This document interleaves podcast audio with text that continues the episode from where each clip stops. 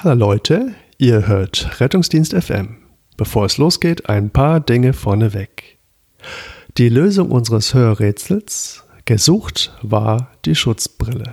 Als erster erraten hat das Daniel Wessels, ein Kollege aus der Notaufnahme, der ehrenamtlich im Rettungsdienst tätig ist. Lieber Daniel, viel Spaß mit dem T-Shirt. In dieser Folge verlosen wir vorerst das letzte Mal ein T-Shirt. Hört also genau hin und schreibt uns die richtige Lösung. Es gewinnt die erste Mail, die uns erreicht, an mail.rettungsdienstfm.de. Diesen Monat waren wir übrigens in den Top 10 der besten Medizin-Podcasts bei Podwatch.io. Hierbei handelt es sich um kumulierte Charts aus Apple Podcasts und Spotify. Dafür möchten wir uns ganz herzlich bei euch, unseren Hörern, bedanken.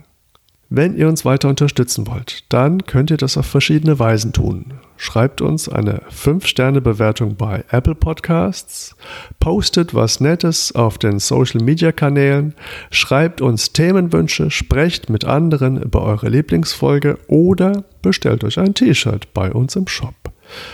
Und nun, ohne weitere Umschweife, zum zweiten Teil unserer Folge Rettung im Königreich. Viel Spaß mit Markus Jahlmann. Also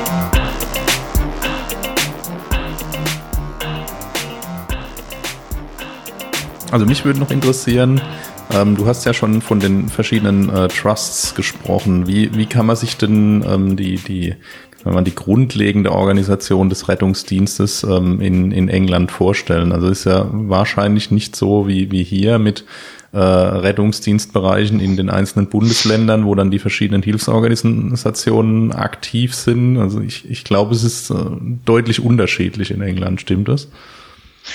Ähm, es ist es liegt halt wirklich sehr, sehr fest in der, in der Hand vom NHS. Aber das ist ja nun mal das gesamte Gesundheitssystem hier. Es gibt da auch ein paar private, ähm, im Süden wesentlich mehr als hier, aber wir haben auch ein paar, die meistens aber dann im Auftrag von uns sozusagen Fahrzeuge stellen, um zu helfen. Gen prinzipiell, ich glaube, es sind elf Trusts in, im gesamten UK und das schließt halt sowas ein wie ähm, Isle of Wight und Nordirland mhm. und so weiter. Also die sind unterschiedlich groß. Ich glaube, es sind elf, aber ich lasse mich da gerne korrigieren. Ähm, und die haben halt ihre, ihre Rettungsdienstbereiche sozusagen und regeln das vom Personal und ähm, wie sie halt alles, wo, womit sie umgehen, wie Call-Taking etc das ähm, machen die halt alle komplett autonom. Da ist nicht unbedingt ähm, direkte Absprache. Manchmal gibt es Vorgaben vom ähm, Department of Health oder vom NHS direkt, ähm, aber generell ist es denen schon selbst überlassen. Die meisten sind jetzt auch, es nennt sich hier ähm, Foundation Trust. Das heißt, sie haben die Möglichkeit, ähm, durch private Aktivitäten noch extra Geld ähm, zu erwirtschaften, also zum Beispiel äh, Breitenausbildung ähm, und so eine Geschichten, Events. Das heißt, das dürfen Ambulance Trust jetzt auch machen und damit e extra Geld sozusagen ähm, bekommen. Aber abgesehen davon ist es alles komplett abhängig von direkten Funding vom NHS. Hm. Das heißt, ähm, der, der Rettungsdienst finanziert sich der dann auch hier in Deutschland darüber, dass ähm, die eigenen, die einzelnen Fahrten oder die einzelnen Einsätze abgerechnet werden? Oder ist das einfach so eine, eine pauschale Finanzierung für eine, eine Daseinsfürsorge, ähm, die, die dann einfach da ist und die Einsätze wegarbeitet, die, die vorhanden sind oder die, die auftauchen? Ähm, wir kriegen Geld, ähm, Steuergeld. Ähm, je nachdem, was, was der Bedarf ist sozusagen. Es wird halt eine Kostenstückrechnung gemacht, wie viel Geld braucht ihr und dann kriegt ihr die Hälfte. Ich glaube, so funktioniert das. ähm, ja, Ähm, nee, das ist alles, das sind alles Steuergelder, die, ähm, die wir bekommen. Wie gesagt, ein ganz kleiner Bereich ist selbst ähm, erwirtschaftetes Geld durch private Aktivitäten, aber das ist wirklich verschwindend gering im Vergleich. Ähm, und man hat dann halt gewisse Vorgaben. Ähm, Response Times. Ähm, wir haben wir arbeiten unheimlich viel mit Clinical Performance ähm, Indicator und so eine Geschichten, Care Packages. Das heißt, wir erstellen die ganze Zeit irgendwelche Statistiken, wie behandeln wir unsere Asthma-Patienten, unsere Herzinfarktpatienten, äh, alte Personen, die fallen. Ähm, es gibt da also Statistiken über alle möglichen ähm, unterschiedliche Themen und die werden halt verglichen. Ähm, es gibt unheimlich viel statistische Aufbearbeitung hier und Gegenüberstellung der verschiedenen Trusts, nicht als, als Wettbewerb, sondern einfach um zu sehen, wie Patienten versorgt werden, ob das qualitativ gut ist. Benchmarking ähm, quasi dann. Ganz genau. Man kann halt sehen, es gibt halt dann gewisse Vorgaben, was eine Person, die über 65 ist und unbeobachtet fällt, wie muss die behandelt werden, welche Untersuchungen müssen gemacht werden. Und das wird dann halt national gemeldet, wie viele Prozent wir erfüllen. Und das gleiche gilt für Asthma, Herzinfarkte, ähm, Extremitätenverletzungen und so weiter. Wie ist es bei euch? Ihr, das ist ja jetzt eine, eine ähm, ein Studium quasi dort, die, die rettungsdienstliche Ausbildung. Ähm, das heißt, akademisiert jetzt im Vergleich zum deutschen System. Ist es auch so, dass ähm, dann dadurch äh, mehr Berühr Berührungspunkte jetzt mit Forschung und Wissenschaft in der Präklinik entstehen für die Paramedics? Ähm, wir haben, wenn man sich das anschaut, was so das gesamte Aufgabenfeld von, von Paramedics ist, ähm, was das College rausgebracht haben, dann ist klinische Tätigkeit, ähm, Management, Forschung und Lehre. Das sind so die vier Bereiche, in denen Paramedics prinzipiell tätig sind. Und wir haben bei uns einen, einen recht großen ähm, Tätigkeitsbereich sozusagen, was Forschung betrifft. Wir haben, ich glaube, sechs Paramedics, die Vollzeit sich nur mit Forschung ähm, beschaffen, beschäftigen. Ähm, wir haben mittlerweile auch zwei ähm, promovierte Paramedics, die Forschung betreiben, die an medizinischen Hochschulen als Research Fellow arbeiten. Ähm, also die, ähm, die Akademisierung hat schon eine sehr starke Auswirkung gehabt, wer Forschung betreibt. Viel, viel wird mittlerweile selbst gemacht, mehr lokal natürlich. Wir sind nicht in der Lage, irgendwelche großen Studien durchzuführen, die bahnbrechende Ergebnisse bringen. Meistens sind es ähm, sozusagen Studien, die schauen, ob man in der Richtung ein bisschen weitermachen sollte mit großen Studien. Ähm, die kleineren Sachen, die wir sozusagen oder meine Kollegen anfassen, sind, ähm, macht es Sinn, ähm, Antibiose zu geben bei Sepsis, ähm, wie sieht's mit Blutdrucksenkungen bei Schlaganfällen aus, solche Geschichten. Da gibt es dann schon so lokale ähm, Forschung, die ausgewertet sind, um zu sehen, ob wir unsere Praxis anpassen müssten oder nicht. Aber das ist ungefähr so weit, wie es geht. Die größten Studien, wo wir hier mitgemacht haben, war halt die ähm, Studien über, über Adrenalin bei Reanimation und so weiter, aber die wurden ja schon von medizinischen Hochschulen geführt. Hm, Paramedic äh, 2 und so weiter, ne? Das waren ja aber wirklich riesige Studien. Die hätten wir wahrscheinlich in Deutschland so niemals machen können weil einfach äh, der Zugriff auf so viele äh, Rettungsdienstbereiche ist bei uns völlig unmöglich im Moment in unserem System, leider. Ja. Ich glaube, das ist ein großer Vorteil in Großbritannien. Ja, das hat es wesentlich einfacher gemacht, weil im Endeffekt man mit sehr wenigen Leuten sprechen muss und ähm, dadurch dann sehr, sehr viele Paramedics einschließen kann. Und ich muss auch sagen, durch Akademisierung wird es halt auch leichter in meinen Augen an Forschung teilzunehmen, weil man weiß, wie, wie wichtig ähm, es ist, genau zu arbeiten, dass man ähm, die Ergebnisse nicht verfälscht, kein Bias einbringt ähm, und so weiter. Ich denke, die, die gesamte Awareness, was Forschung betrifft und, und Datenlage, die, die hat sich schon groß verändert dadurch. Wie kann man sich jetzt so einen Arbeitsalltag vorstellen bei euch? Ähm, wenn ich zum Beispiel, ich denke mal, dass das Interessanteste ist, wie es jetzt normal aussieht für einen Standard-Paramedic, der auf einer Evidence arbeitet. Ähm, man, man fährt an die Wache, trägt sich ein. Ähm, wir haben halt hier nicht das, den, den Luxus, dass wir Uniformen gestellt bekommen am Einsatzort, ähm, am Arbeitsort, sondern wir ähm, waschen halt zu Hause. Es gibt halt gewisse ähm, Container, in denen die ähm, Uniformen dann sozusagen eingebracht werden, dass sie halt ähm, keimarm sozusagen nach Hause gebracht werden können und auch direkt so in die Waschmaschine geschoben werden können. Ähm, so gewisse Klamottensäcke sind das. Ähm, aber man kommt da halt an, hat keine Rüstzeit. Ähm, wir haben schon eine sehr hohe Arbeitsauslastung. Das heißt, große Pausen gibt es nicht. Mhm. Ähm, dann, wenn man Glück hat, ist die, sind die Kollegen zurzeit noch unterwegs, dann hat man ein paar Minuten Zeit, ähm, sich auszuruhen oder halt auch andere ähm, Tätigkeiten noch zu machen nebenbei, seien es jetzt E-Mails ähm, oder Drug Audits. Ähm, ge gewisse Medikamente müssen wir halt selber ähm, ordern. Das heißt, Morphium zum Beispiel, Diazepam, ähm, IV ähm, oder halt auch in meinem Fall dann halt Sachen wie Ketamin oder Midazolam, die müssen wir sozusagen bei der Apotheke direkt selber ähm, ordern und dann müssen wir halt auch unsere Auditbücher führen und die müssen wir einmal im Monat machen. Also man hat eigentlich immer viel zu tun, auch wenn man nicht sofort mhm. los muss. Dann, wenn die Ambulance kommt, ähm, gibt es eine schnelle Übergabe. Kann sehr gut sein, dass es dann auch direkt schon wieder einen Job auf dem Screen gibt. Ähm, und dann halt die Fahrzeugchecks werden dann halt sozusagen nebenbei gemacht beim Arbeiten. Sei es dann nach dem ersten Einsatz, dass der Kollege dann, der Paramedic halt seine, seine Dokumentation macht und der Healthcare Assistant, der checkt dann sozusagen das Equipment und macht die, ähm, die Checks in der Hinsicht. Ähm, wir haben zwei Pausen, für die wir in unsere Wache zurückkommen. Und das ist sozusagen auch der Magnet, der verhindert, dass man zu weit wegkommt, weil abgesehen davon es schon sein kann, dass man von Einsatz zu Einsatz immer weiter weg von seiner Heimatwache kommen kann, ähm, weil der Bereich halt so groß ist in unserem Fall. Ähm, ja, und es sind zwölf Stunden Schichten zum größten Teil und man hat schon eine Arbeitsauslastung, die so an die 100 Prozent geht. Ähm, da sind keine großen Pausen zwischen. Okay, was habt ihr für eine Wochenarbeitszeit? 37,5 Stunden. Ja, immerhin. Und, und realistisch.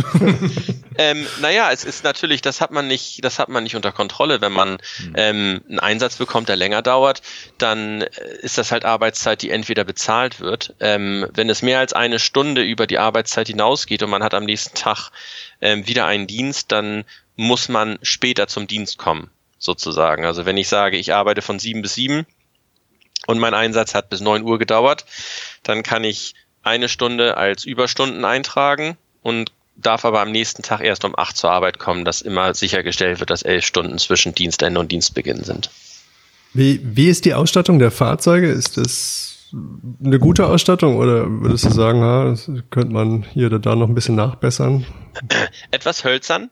Ähm, also ich, es geht schon besser. Das Problem ist hier wirklich ähm, das Geld, was mhm.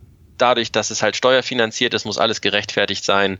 Man kann nicht so große Sprünge machen ähm, wie in, in, in versicherungsfinanzierten Bereichen. Es ist in Ordnung. Wir benutzen als, als EKG-Monitor halt den, den ähm, Zoll X ähm, wo ich sagen muss, das ist ganz okay. Damit habe ich mich ganz gut eingefunden. Ich habe jetzt schon mit vielen unterschiedlichen Modellen gearbeitet. Das funktioniert ganz gut. Ähm, wir haben Beatmungsgeräte, Medikamente, die tragen, sind hervorragend, ähm, sehr rückenschonend. Wir haben halt an all unseren Ambulances halt auch ein, ein, so einen Hubtragetisch. Mhm. Das heißt, es gibt kein Ladungsgeschiebe oder irgendwas in der Hinsicht. Es ist alles entweder hydraulisch oder elektrisch, also tragen findet nicht statt. Wir haben für Patienten, die gefallen sind und bewegt werden müssen, aufgerichtet werden müssen. Wir haben so pneumatische Hilfen, um Menschen halt vom Boden hochzubekommen. Ähm, ich glaube, er heißt Elk oder so. Und ähm, also es, es, ist schon viel da, um, um das Arbeiten sicher und, und, und komfortabel zu machen. Aber es ist halt schon etwas älter und wird nicht so schnell ausgetauscht, wie ich das aus Deutschland kenne. Also die, die Laufleistung auch der, der, der RTW ist schon wesentlich höher, als sie in Deutschland war. Prinzipiell ist es absolut in Ordnung, es erfüllt seinen Job und ähm, man kommt gut zurecht. Das, das klingt ja alles in allem schon so, also auch so, wie du es jetzt erzählt hast, ähm, klingt es eigentlich alles nach einem interessanten Arbeitsumfeld. Also mit Material, was so grundsätzlich in Ordnung ist und äh, viel rückenschonend und auch die Perspektive, sich immer weiterentwickeln zu können, das äh, klingt schon interessant und reizvoll. Äh, absolut. Also ich, ich kann jetzt nicht sagen, es ist, es ist nichts ist schwarz und weiß und es, ich könnte hier eine endlose Liste schreiben, was in Deutschland besser ist. Und ich kann eine ebenso lange Liste schreiben, was hier mir besser gefällt. Ähm, aber ich, ich höre viele Horrorstories, die in, in gewissen deutschen Medien sind über das englische Gesundheitssystem und ähm, ich muss sagen, die meisten davon sind eigentlich nicht so richtig wahr. Und in vielen Kategorien ist es halt auch so, dass es in Deutschland genauso aussieht, aber niemand diese Daten erhebt äh, oder diese Studien durchführt. Ich, ich denke, in Deutschland ist oft ein, gewisser Informationsmangel da und deshalb denkt man, man ist ähm, wesentlich besser, als es eigentlich ist. Ähm, ich arbeite hier sehr gerne. Ich bin vor allem überrascht davon, wie ähm, körperlich schonend alles hier ausgerichtet ist, dass man halt wirklich wenig tragen und heben muss. Mhm. Ähm, die, die Möglichkeit, wir haben auch ähm, was interessant ist für die Kollegen, die halt Healthcare Assistant sind. Wir haben ähm, Fahrzeuge, die nennen sich EVAC Vehicle. Ähm, die sind halt speziell dafür ausgestattet, um ähm, entweder sehr schwere Patienten oder schwer zu ähm, bewegende Patienten kann ja manchmal auch einfach das Haus sein, dass sie irgendwo zwei Wendeltreppen hoch rechts hinten hinterm Schrank sind, ähm, die halt spezielle Ausrüstung haben ähm, und, und spezielles Training haben, um diese Patienten zu mobilisieren. Ähm, wo man dann als Paramedic auch einfach mal sagen kann, so, ich brauche hier Hilfe und dann kommt so ein Fahrzeug mit spezialisierter Ausstattung und, und Training und die können das dann ähm, sozusagen machen. Es ist also nicht immer einfach nur Manpower von der Feuerwehr. Das ist auch ganz klasse. Ähm, ich muss sagen, die Bezahlung ist gut, die Wochenarbeitszeit ist wesentlich geringer, Ferien sind gut, ähm, die Arbeitsbelastung ist wesentlich höher. Also wenn man arbeitet, arbeitet man wesentlich mehr, aber man ist halt auch wesentlich mehr zu Hause. Das gefällt mir eigentlich ganz gut, weil ich bin lieber zu Hause öfter und wenn ich auf der Arbeit bin, ob ich da dann mich aufs Bett legen kann, macht auch keinen großen Unterschied, mhm. ähm, denn ich bin da zur Arbeit. Ähm, ich glaube, in Deutschland gibt es nicht viele Möglichkeiten, sich so richtig weiterzuentwickeln. Wenn man es dann geschafft hat zum Notfallsanitäter, dann ist das eigentlich ja wahrscheinlich so die Krönung. Ja, bei uns ist es, glaube ich, bis jetzt noch so, dass die eigentliche Entwicklung eigentlich im Berufsfeld selber besteht. Ja, dass diese Weiterentwicklung vom Sanarzt zum Rettungsassistent zum Notfallsanitäter, das ist ja alles noch im Wandel und ich glaube auch noch nicht abgeschlossen. Wie ist so aus deiner, deiner Perspektive so das gesellschaftliche Ansehen des Paramedic, wenn du das jetzt vergleichst mit dem Rettungsassistenten, den du hier in Deutschland erlebt hast? Es ist ähm, gesellschaftlich wie auch von, von den Kollegen im, im Gesundheitssystem eine ganz andere Einstellung. In Deutschland fand ich, es war schon gemischt, aber ja, wir haben alle unsere Fälle gehabt, wo einem gesagt wird, was man denn nun wirklich ist oder wenn da ein Tierarzt am Einsatzort ist und ich will nicht schlecht gegen Tierärzte reden, ähm, aber die dann der Meinung sind, sie müssen für Patienten wohl einstehen und dann den, den, den Helfern sozusagen sagen, was sie zu tun haben. Ähm, Dass das denke, jeder da, schon mal erlebt hat. Ja gut, aber die haben ja zumindest mit Ketamin häufig äh, schon große Erfahrungen. zumindest haben die das ähm, ganz große Partyfaste. Absolut. Ähm, und sie haben die größeren Handschuhe. Ja. Ähm, wenn ich zum Beispiel einfach vergleiche, wenn ich hier in eine Arztpraxis komme zu einem Notfall, dann ähm, kriege ich eine Übergabe vom Arzt und der oder die verzieht sich dann auch so schnell es geht und kümmert sich weiter um die eigenen Patienten. Also da guckt einem keiner auf die Finger und die sind auch meistens froh, wenn wir dann da sind ähm, und überlassen uns das komplett. Da ist niemand, der uns irgendwie reinredet. Das, das Gleiche ähm, geht von, von der Krankenpflege auch. Die wissen ganz genau, dass wir unsere Aufgabenfelder haben, wo sie uns dann nicht reinreden. Ähm, und genauso wenig machen wir das dann auch bei denen. Also es ist schon eine wesentlich andere Stufe an, an, an Respekt und ja, ähm, Wertschätzung möchte ich mal sagen, ist vielleicht das beste Wort. Wir, sogar besser als, als Respekt. Ich glaube, die Wertschätzung ist eine, ist eine ganz andere als, als die ich in Deutschland erlebt habe.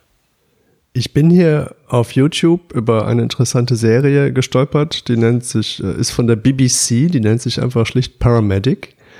Ähm, ich denke, da ist natürlich vieles fürs Fernsehen, aber was ich da sehr beeindruckend fand, ist, dass da alle so freundlich zueinander sind. Ist das tatsächlich so? Sind da alle so freundlich? Also die Kollegen zueinander, die Sunnis zu den Patienten, die Patienten zu den Sunnis.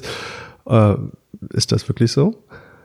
Es ist schon ähm, eine, eine gesellschaftliche Grundlage hier, dass man halt sehr, sehr, sehr, sehr, sehr freundlich und zuvorkommend ist und ähm, 38 Mal fragt, könntest du bitte, würdest du vielleicht, ähm, wo man in Deutschland dann halt sagt, ja, mach mal. ähm, es ist, man muss sich da ein bisschen dran gewöhnen. Ich bin immer noch in einer Position, wo mir gesagt wird, ich bin sehr abrupt und kurz und ähm, ich manchmal finden es Leute schwer, damit klarzukommen, wie ich mich ausdrücke, ähm, weil ich halt nicht immer die Zeit investieren möchte, diesen gesamten Höflichkeitsform dann gerecht zu werden oder auch einfach nicht dran denke in gewissen Situationen. Das ist, glaube ich, schon etwas, womit man aufgewachsen sein muss. Ähm, wir haben unheimlich viele Probleme mit ähm, mit, mit Patienten, die halt physisch gewalttätig sind oder mhm. auch einfach verbal ausfallend sind. Also ähm, das ist ein absolutes Alltagsproblem. Ähm, aber prinzipiell so der, der, der nüchterne ähm, Patient, den man dann antrifft, der ist schon sehr, sehr wertschätzend und, und freundlich. Und das gleiche geht auch unter den Kollegen, sei es im Ambulance Service oder in Krankenhäusern, Arztpraxen. Ähm, es ist schon eine sehr, sehr, sehr freundliche und höfliche Umgebung. Ja, um mal ein Klischee zu bemühen, das ist ja so, wie man die Briten kennt. Ne? Die sind ja eigentlich super höflich und umgänglich, außer sie sind betrunken. es war schon, ja, es, es, war schon etwas, an das ich mich gewöhnen musste, wie, wie viel je getrunken wird, auch in der Hinsicht, wie die Kontrolle dann verloren wird und wie normalisiert das ist. Also in Deutschland ist es dann ja schon so, dass alle möglichen Leute die die Augen ähm, verdrehen, wenn einer sich da richtig gehen lässt und irgendwie im Busch zusammensackt. Und hier ist das halt da, da kümmert's keinen. Das ist halt ganz normal und das ist auch akzeptiert. Es ist schon, was das betrifft, ist es nicht gerade toll. Ähm, finde ich persönlich sowie professionell, aber das ist halt wirklich eine Gesellschafts ähm, Sache, die, glaube ich, hier nie jemand irgendwie ändern wird. Ja, ich meine, ich kann es ein Stück weit verstehen. Irgendwann macht die Bar ja zu. ich glaube, ich glaube, daher, daher kommt das, als es hier, früher war es ja so, dass die, die Pubs hier um 10.30 Uhr zugemacht haben. Ja. Und richtig, wenn man sich die, äh, in Anführungszeichen sozusagen Arbeiterklasse anschaut, dann war es halt schon so, und das ist nun mal da, wo ich lebe, da sind die Männer halt zur Arbeit gegangen, haben ihre zehn Stunden gearbeitet und sind dann um fünf, sechs von da nicht nach Hause, sondern in den Pub gegangen und haben da dann halt nur drei Stunden gehabt, ähm, sich zu betanken und sind dann halt nach Hause. Das, so ist das halt eigentlich schon historisch ganz oft gewesen. Und wenn man halt nur drei Stunden hat, hat man eine ganz andere Schlachtzahl, als wenn man halt selber entscheiden kann, wie lange man bleiben möchte. Hm, klar. Aber das hat sich jetzt ja auch geändert. Es ist ja nun hier auch alles offen. Die Sperrstunde gibt's ja auch nicht mehr. Ah, wusste ich gar nicht. Und ähm, wenn, wenn, du sagst, du wirst jetzt ähm, als Deutsch oder in deiner Art manchmal ähm, vielleicht als noch sehr äh, direkt äh, und äh, empfunden und äh, hältst dich vielleicht nicht an alle gesellschaftlich etablierten äh, Freundlichkeitsfloskeln immer. Ähm, ist es nach der doch jetzt schon längeren Zeit, die du dort bist, äh, noch so, dass du dich dort als der Deutsche oder der Ausländer wahrgenommen fühlst oder ist das ähm, gar nicht so der Fall dort? Es, es gibt solche und solche Tage. Also sehr, sehr oft lebe ich hier und ich fühle mich hier zu Hause und ich verschwende da keinen Gedanken dran, ähm, dass das nicht mein, mein Geburtsland ist.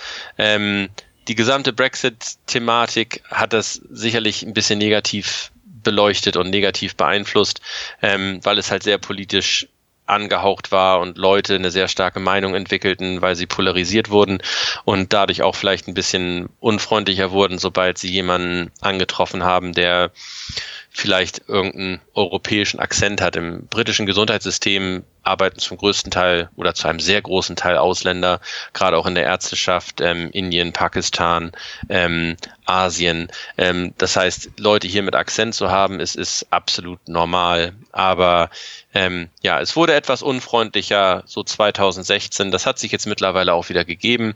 Ähm, gewisse Leute haben sich halt sehr ähm, stark gefühlt, weil es angeblich gesellschaftlich akzeptabel war, dann über ähm, europäische Ausländer herzuziehen. Man, es ist ja immer das Gleiche.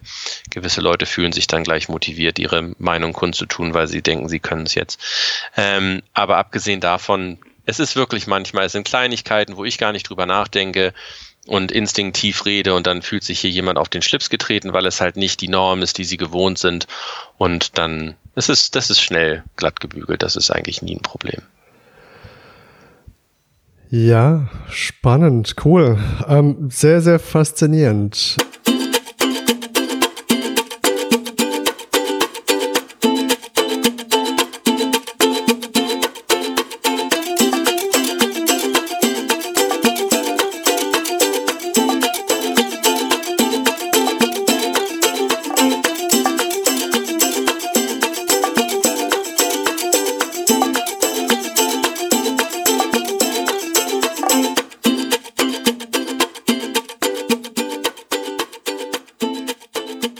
Hi, hier ist wieder euer Mike. Heute bei uns ein ganz spezieller Gast, der Michael. Michael, wir heißen ja beide Mike. Michael Drängler bei uns zu Gast. Michael, erzähl mal ein bisschen was. Was hast du uns mitgebracht? Hallo Mike.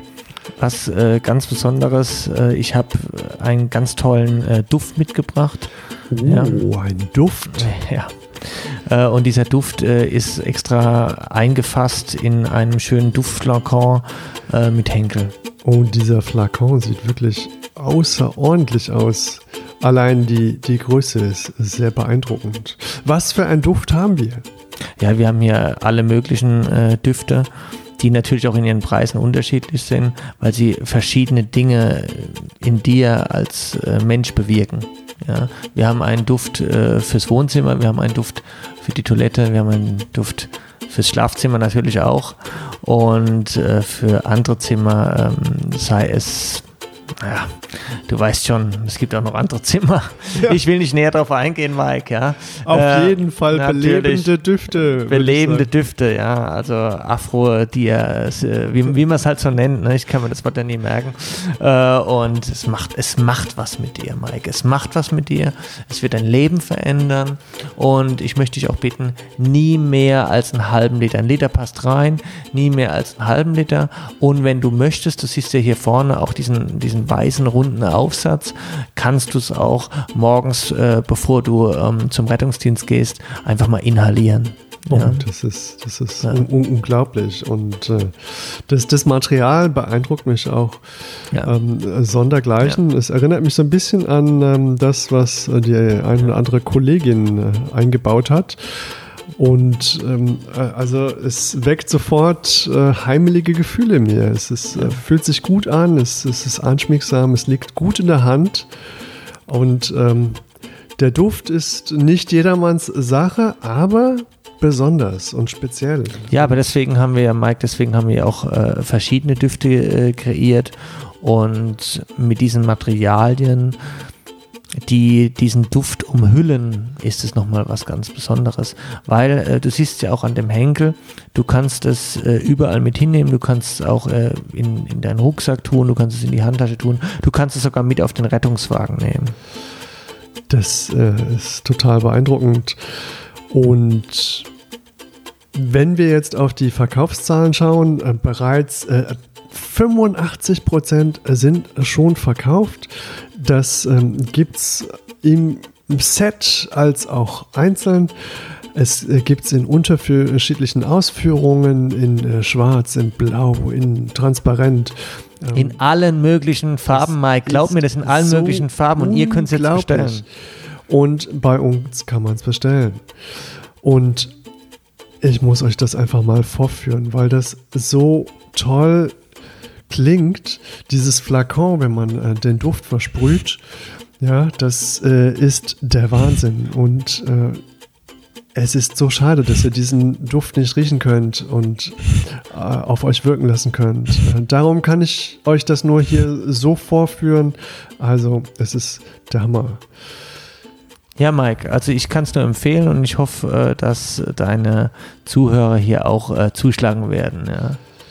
Michael, danke, dass du uns dieses Produkt mitgebracht hast. Wir freuen uns auch auf weitere Produkte, die du mitbringst. Gerne. Ciao.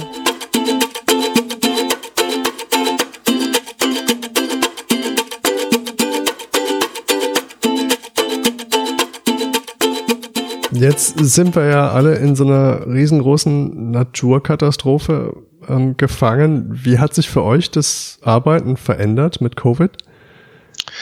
Ähm, es war ein riesiger Einschritt. Ihr werdet das genauso mitbekommen haben, wie sich alles verkompliziert hat durch ja wirklich sehr, sehr, sehr extreme Hygiene und Schutz. Ähm, Gerade für uns war es unheimlich auch ähm, ja nicht intuitiv erstmal am Einsatz anzukommen und sich dann minutenlang ähm, so eine Strampelanzüge und Masken aufzusetzen, wenn man weiß, im Haus liegt jemand mit einem Herzstillstand.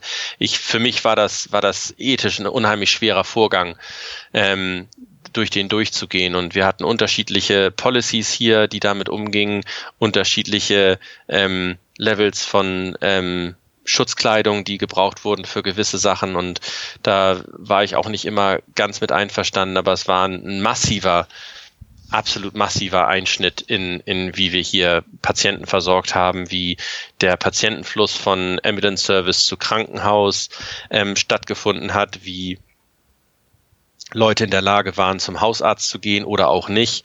Ähm, es hat einen riesen Einfluss gehabt auf, auf wie wir alles Mögliche machen. Also es war schon schlimm, fand ich. Und ähm, ihr hattet ja tatsächlich doch eine sehr massive Eskalation in, in den Fallzahlen. ähm, kannst du das so ein bisschen beschreiben? Weil ich glaube, das kann sich hier in Deutschland niemand vorstellen, dass das auch mal ähm, ins Auge gehen kann. Zumindest eine Zeit lang.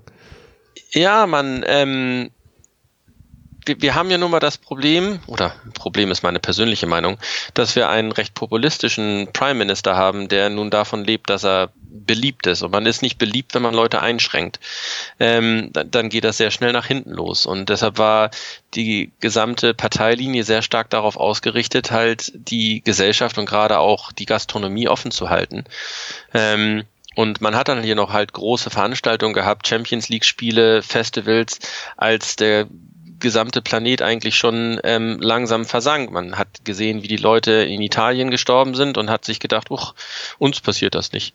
Ähm, das ist halt so eine gewisse, ja, nicht Naivität, aber so ein gewisser Gedankengang hier, dass ähm, egal wie schlimm es auf der Welt aussieht, ähm, in England wird das nicht so werden, weil ja, man halt irgendwie das Gefühl hat, man kann alles regeln. Und ähm, es ging schon in den Krankenhäusern, war für eine gewisse Zeit ähm, die Situation wirklich sehr, sehr, sehr dramatisch, weil unser gesamtes Versorgungssystem halt ein bisschen anders ausgerichtet ist, sage ich jetzt mal, als zum Beispiel in, in, in Deutschland.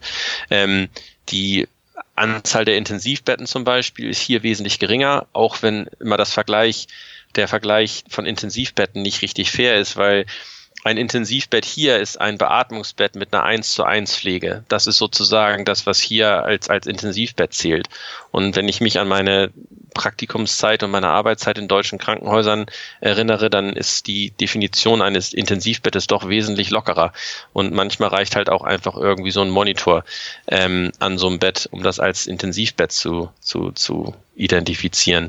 Ähm, aber diese Betten waren dann natürlich sehr, sehr schnell überlastet, ähm, weil ihre Zahl halt gering war. Die Patienten waren oft beatmet, brauchten eins zu eins Pflege, manchmal sogar zwei oder vier zu eins Pflege für Proning und all so eine Geschichten. Mhm. Ähm, es ist halt wirklich eine Sache gewesen, die dieses, das so wie unser System ausgerichtet ist, ähm, ja, wir waren sehr, sehr verwundbar aufgrund der Struktur. Und andere Länder haben das, glaube ich, nicht ganz so sehr gehabt wie, wie England. Deshalb, ähm, es war schon schlimm. Ähm, viele Leuten viele Leute auf, auf Fluren. Ähm, wir hatten riesige Probleme. Wir haben zum Teil Patienten in ähm, Ambulances für, für zehn Stunden weiter behandelt ähm, in, mit sozusagen Kontakt zur Klinik, weil die Kliniken halt einfach voll waren. Es war kein Flussproblem, was man manchmal kennt. Plötzlich kommen vier, fünf Ambulances an einem Krankenhaus an. Wo sollen die Patienten erstmal hin? Dass man dann vielleicht mal eine halbe Stunde wartet, das passiert halt. Das ist ein Patientenflussproblem. Aber da war es wirklich so, jedes Bett im Krankenhaus war voll es gab keine Betten mehr. Und dann hat man halt einen Patient, der ein Bett braucht in seinem Fahrzeug und ja, wo tut man den hin? Es ist dann nicht mehr so einfach, ähm, wo man dann sagt, ja, dann warten wir halt ein bisschen, bis irgendwo ein Bett frei geworden ist, aber Betten werden ja nun nicht so schnell frei, wenn da wirklich einer drin liegt. Das, es war, es war eine schwere Zeit und für uns ähm, in unserem Team war es halt auch einfach schwer, weil wir ganz andere Entscheidungen gefällt haben über ähm, was Reanimation betrifft, ob wir überhaupt anfangen, ob wir ähm, was unsere Abbruchkriterien sind. Ja. Wir haben da auch sehr, sehr wenig Guidance bekommen vom ähm, NHS. Wir mussten viel sozusagen innerhalb von unserem Team uns selber ähm, sozusagen zurechtmogeln. Keiner hat sich getraut, irgendwie eine Policy zu schreiben, ähm, wie man das macht, weil das ist ja dann was, was irgendwo vielleicht in einem Gerichtsverfahren oder bei einem Coroner Hearing dann sozusagen rauskommt, wie, wie könnt ihr das wagen? Und so war das halt auf unseren Schultern, ähm, diese Entscheidung zu fällen. Es war wirklich eine Sache, die ich sagen muss, die relativ einzigartig war. Sowas habe ich noch nicht erlebt. Ähm, was Entscheidungsfindung betrifft oder auch wie alleingelassen wir waren, was, was Regelvorgaben betraf. Und eigentlich wollten wir schon viel früher mal eine Sendung aufnehmen und ähm, da hattest du angedeutet, dass du dir selber auch eine Covid-Infektion zugezogen hast. Wie, wie ist es ja. dir ergangen? Ähm, es, es war halb so schlimm. Ähm, ich, na, ich bin nur nicht mehr der Jüngste, ich bin 46, ähm, aber ich habe das Glück, dass ich keine Atemwegserkrankung. Das ist noch sehr jung. ja, meine Frau sieht das anders. Ähm, ich habe keine Atemwegserkrankungen, ich, ich habe keine Probleme mit Bluthochdruck, kein Diabetes, also ähm, und ich, ich, ich bewege mich gerne.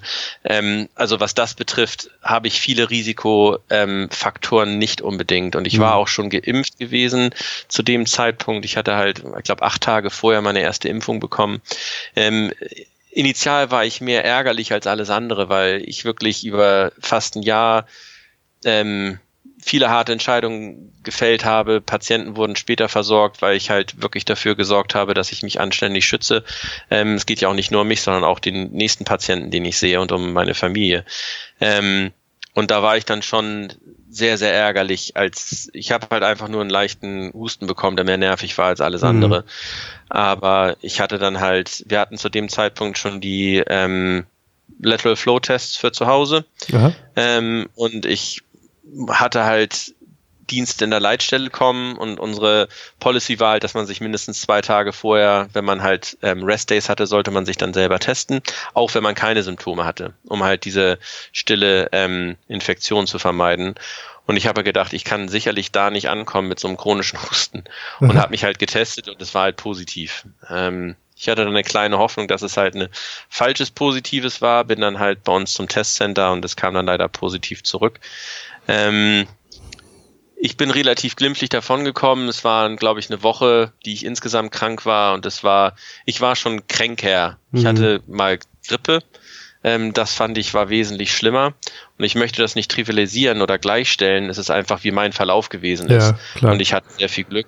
Das, was mir durch den Kopf ging, ähm, war, meine Frau war zur gleichen Zeit krank, was ähm, ein bisschen sorgerregend war, weil keiner wusste, und das war der größte Punkt für mich. Wenn man eine mhm. Erkältung kriegt, weiß man, drei Tage, vier Tage, fünf Tage, es wird wieder besser werden. Ähm, wir waren hier uns nicht so ganz sicher. Wird es besser oder wird es jetzt jeden Tag schlechter? Weil man weiß es ja nicht. Ja. Manche Leute haben sicherlich zu Hause gesessen und haben gedacht, ach, das ist nur eine Erkältung, aber es wurde jeden Tag schlechter.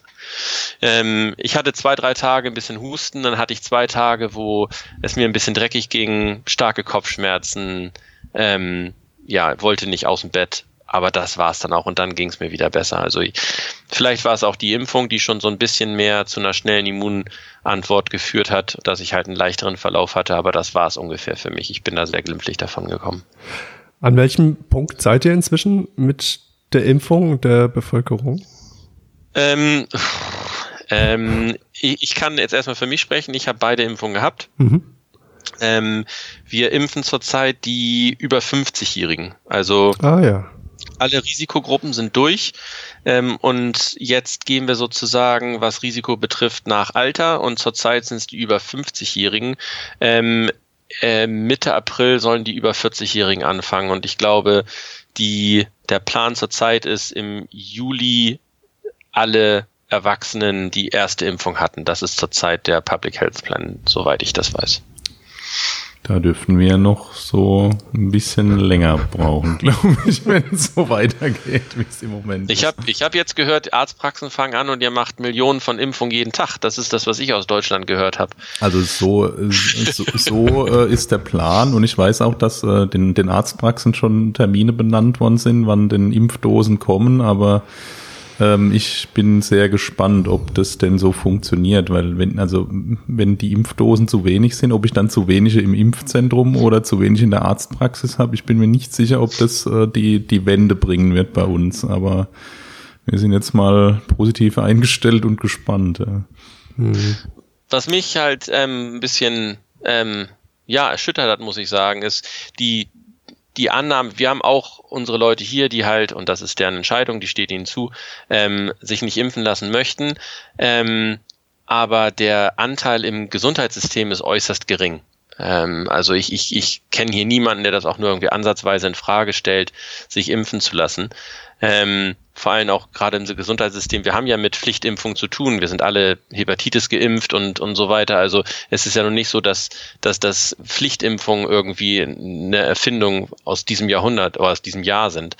Ähm, aber was ich aus Deutschland gehört habe über gewisse Sachen, dass es schon ein relativ hoher Anteil ist an ähm, Pflegepersonal, Ärzten, Lehrern, die dem sehr kritisch gegenüberstehen. Ich glaube, es hat sich inzwischen etwas reguliert. Am Anfang mit der Verunsicherung war es sicherlich schlimmer. Ich glaube, die allermeisten haben dann doch äh, in ihrem Umfeld doch das eine oder andere Negativbeispiel gehabt, so dass man dann vielleicht dann doch ein bisschen ruhiger wird. Also bei uns in der Belegschaft haben sich dann doch einige infiziert, zum Glück die allermeisten mit einem glimpflichen Verlauf, so wie du es auch beschrieben hast. Ähm, aber inzwischen, also zumindest, wenn ich jetzt für mich spreche, ich sehe sie ja, ja, die, die Covid-Patienten auf dem, auf dem Rettungswagen und die sind ja oft, sage ich jetzt mal, vielleicht nicht ganz schlecht, aber die sind schon schlecht, beginnen schlecht, ja. Und ich möchte mir nicht vorstellen, wie das dann auf der Intensivstation weitergeht.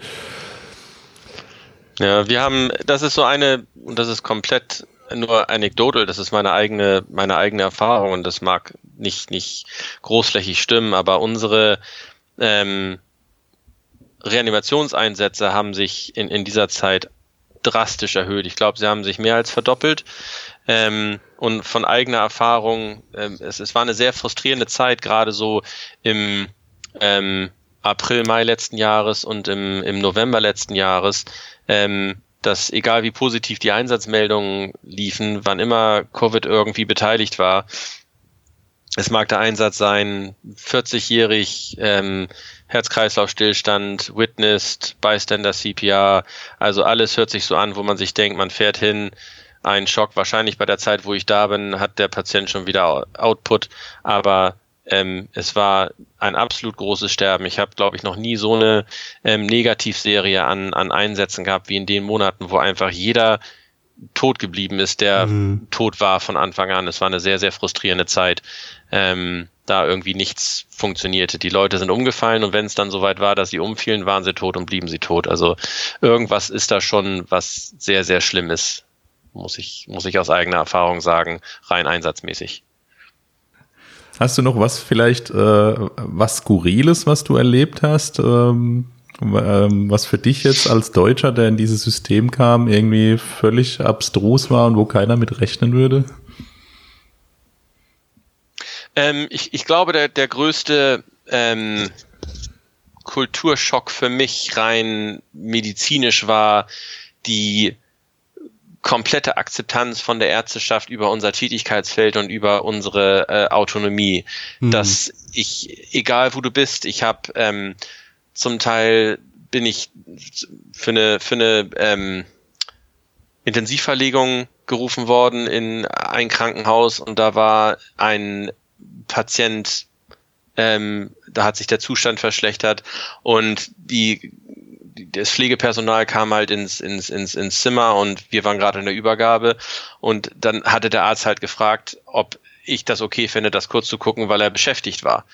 Und diese, diese komplette Selbstverständlichkeit, dass Patienten von, von uns ähm, untersucht, eingeschätzt und behandelt werden können und auch auf einer Ebene, die für alle akzeptabel ist, ähm, obwohl ein Arzt zur Verfügung war oder ist und die gleiche auch die, die Einbindung in Notaufnahmen manchmal, wenn ähm, es wirklich sehr, sehr, sehr viel zu tun gibt, dass wir wenn wir den Patienten eingeliefert haben, dass wir halt da bleiben und weiterhelfen, sei es mit dem Atemwegsmanagement, sei es mit, mit Therapie weiterhin, dass wir halt komplett eingebunden sind, ähm, ohne dann plötzlich sozusagen im Krankenhaus unter diesem ähm, Schein von Ärzten wieder zu stehen. Das ist, war für mich schon sehr gewöhnungsbedürftig, wo ich oft halt fragte, soll ich das machen? Möchtest du, dass ich das mache? Und wo man dann angeguckt wird, was fragst du mich da? Mach doch einfach dein Ding. Ähm, machst du doch draußen auch.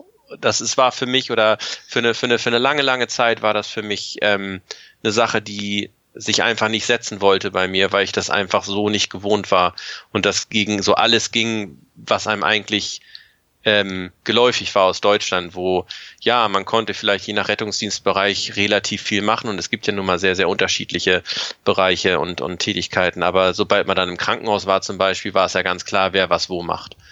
Ähm, ich glaube, so das war für mich medizinisch-kulturell der, der größte, der größte Schritt, das so hinzunehmen und im positiven Sinne. Es war ich immer, der dachte, dass, dass sowas geht jetzt nicht, das kann ich nicht machen. Das, das stelle ich mir wahnsinnig vor, wenn man dann in so einer Situation ist und dann sind schon so innerlich die Alarmglocken an, weil man die gleiche Situation oder eine ähnliche Situation schon tausendmal anders erlebt hat und sich jetzt irgendwie auf Diskussionen oder, oder Sprüche oder sonst was einstellt und dann ist einfach alles harmonisch und professionell und alle arbeiten zusammen. Das, so klingt das jetzt für mich. Das, das klingt total klasse. Es gibt immer Ausnahmen. Ja, jeder hat Reibungen und man legt sich mit Pflegepersonal an, man legt sich mit den Ärzten an. Es gibt Meinungsverschiedenheiten und oft sind es halt mehr so ähm, Schnittstellenprobleme. Mhm. Das Krankenhaus hat eine gewisse Policy, die benutzen halt gewisse Medikamente für gewisse Fälle nicht oder und dann wird es halt gerade von der Pflege halt projiziert, dass wir das auch so machen sollten. Und da gibt es dann natürlich Reibung. Ähm, aber prinzipiell, was so das professionelle Zusammenarbeiten betrifft, ähm, muss ich ganz ehrlich sagen, ist es wirklich sehr, sehr, sehr, sehr gut. Ähm, und ich fühle mich, was das betrifft, hier auch sehr wohl, weil man einfach sorgenfrei arbeitet, man wird wertgeschätzt, man hat seine klaren Tätigkeitsbereiche und ähm, ja, es ist ein, es ist ein harmonisches Arbeiten, das stimmt schon. Ja, schön. Das äh, klingt nach einem guten Zeitpunkt, ähm, zum, zum Ende zu kommen. Ähm, Markus, vielen, vielen Dank für deine, für deine Zeit, für den Einblick in dein Arbeitsumfeld und ähm, ja, im Prinzip so ein bisschen dein, dein Leben, das du jetzt äh, dir dort erschaffen hast. Ähm, sehr, sehr faszinierend, sehr spannend. Ich, ich fand es sogar sehr ähm, ermutigend oder inspirierend auch. Ähm, ich würde mir wünschen, man könnte sich das ein oder andere abgucken. Also gerade was so das Miteinander angeht und vielleicht auch die Höflichkeit und das Professionelle. Ähm, klasse. Frank. Ja, vielen Dank, äh, Markus, für diesen, ja, diesen spannenden Einblick. Es ist immer wieder beeindruckend, wie unterschiedlich man dann doch äh, in, in äh, den äh, Systemen letztlich äh, die, die, gleiche Aufgabe angehen und äh, das, das gleiche Pferd aufzäumen kann, ja, weil letztlich ist auch, geht's auch hier um Notfallpatientenversorgung, aber der Ansatz ist ein ganz anderer und es ist wirklich beeindruckend, das mal zu hören, wie es denn auch ganz anders laufen kann. Völlig wertungsfrei, was denn jetzt das Bessere sein könnte. Ja, ähm, danke, dass ihr die Zeit hattet, mich, ähm, mich hier zu befragen. Ich hoffe, es war nicht zu langweilig. Ich finde es immer unheimlich langweilig, äh, über mich selbst zu reden oder über was ich mache. Aber ähm, ich kann schon verstehen, dass es manche Leute vielleicht interessant finden, weil es eine Option ist. Ähm, ich denke, Deutschland ist in einer total tollen Position, hat eine, eine sehr, sehr gute Gesundheitslandschaft und wenn man dem Notfallsanitäter ein bisschen mehr ähm, Autonomie, Autonomie zugeben würde, ich glaube, dann müssten sich andere Länder ganz schön umgucken, ähm, wie gut Deutschland Patienten versorgt. Ähm, denn das Gesamtpaket ist, finde ich, sehr, sehr gut in Deutschland. Ja, klasse. Vielen, vielen Dank, Markus. Äh, Frank, wenn du nichts mehr hast. Wir verabschieden uns und äh, sagen Tschüss, bis zum nächsten Mal. Bis zum nächsten Mal. Tschüss. Tschüss. Danke, ihr beiden.